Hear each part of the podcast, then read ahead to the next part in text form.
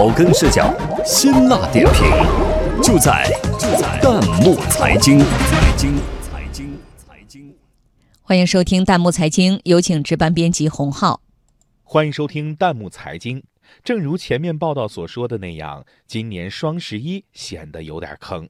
网友们登录天猫、京东、网易严选等，发现今年众商家促销活动的内容纷纷推陈出新，规则更加复杂。例如预售定金、膨胀金、各类满减红包、直降红包、返现券、优惠券以及七天或三十天保价政策，网友纷纷吐槽：简单粗暴的直接打折活动已经很难见到了，买个百十元的东西得花几个小时研究各类规则，没有奥数功底已经不敢应战了。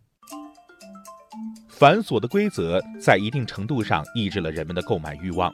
网友三小奶奶就无奈地表示：“现在已经累觉不爱了，真的没有购买欲望了，又不便宜，还那么麻烦。”姓长的野望也吐槽说：“这就叫故弄玄虚，好比每个月的手机话费单，我都看不大懂。”还有更多的网友对繁琐的规则心生恐惧。银宝宝的蜂蜜就哀叹道。没想到买东西还要经历高考，算哭了也没弄明白，只能放弃剁手了。但是奥数这门古老的技艺之所以能够流传到今天，就是因为有人能挑战它。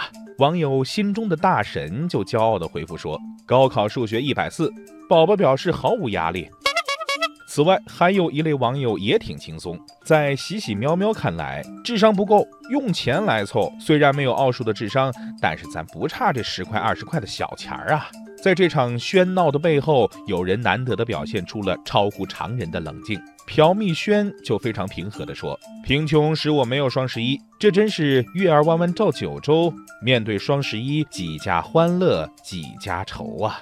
其实，在今年双十一繁琐的规则背后，不仅仅是智商和财力的比拼，还有细心的网友发现了涨价陷阱。比如，看到某品牌金店的一颗招财猫转运珠，平时活动价最低是六百九十块钱，而现在搞双十一，预售价八百八，定金五十抵一百，领券再减六十，算下来实际付了七百七十块钱。如果这种先涨后降、明涨暗降的行为真的存在，就需要有关部门给个说法了。网友子非鱼羹的说法代表了很多人的心声，希望双十一能少点套路，多点实惠。梦想可以飞，价格不能飞。究竟这场双十一的营销活动能不能得到消费者的认可呢？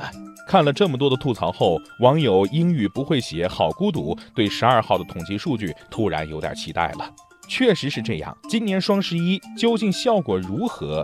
我们一起期待十二号的销售数据。欢迎大家关注微信公众号“弹幕财经”，把您感兴趣的话题推荐给我们，或者发表您的观点，参与留言互动，我们将选择有价值、有意思的内容在节目中播出。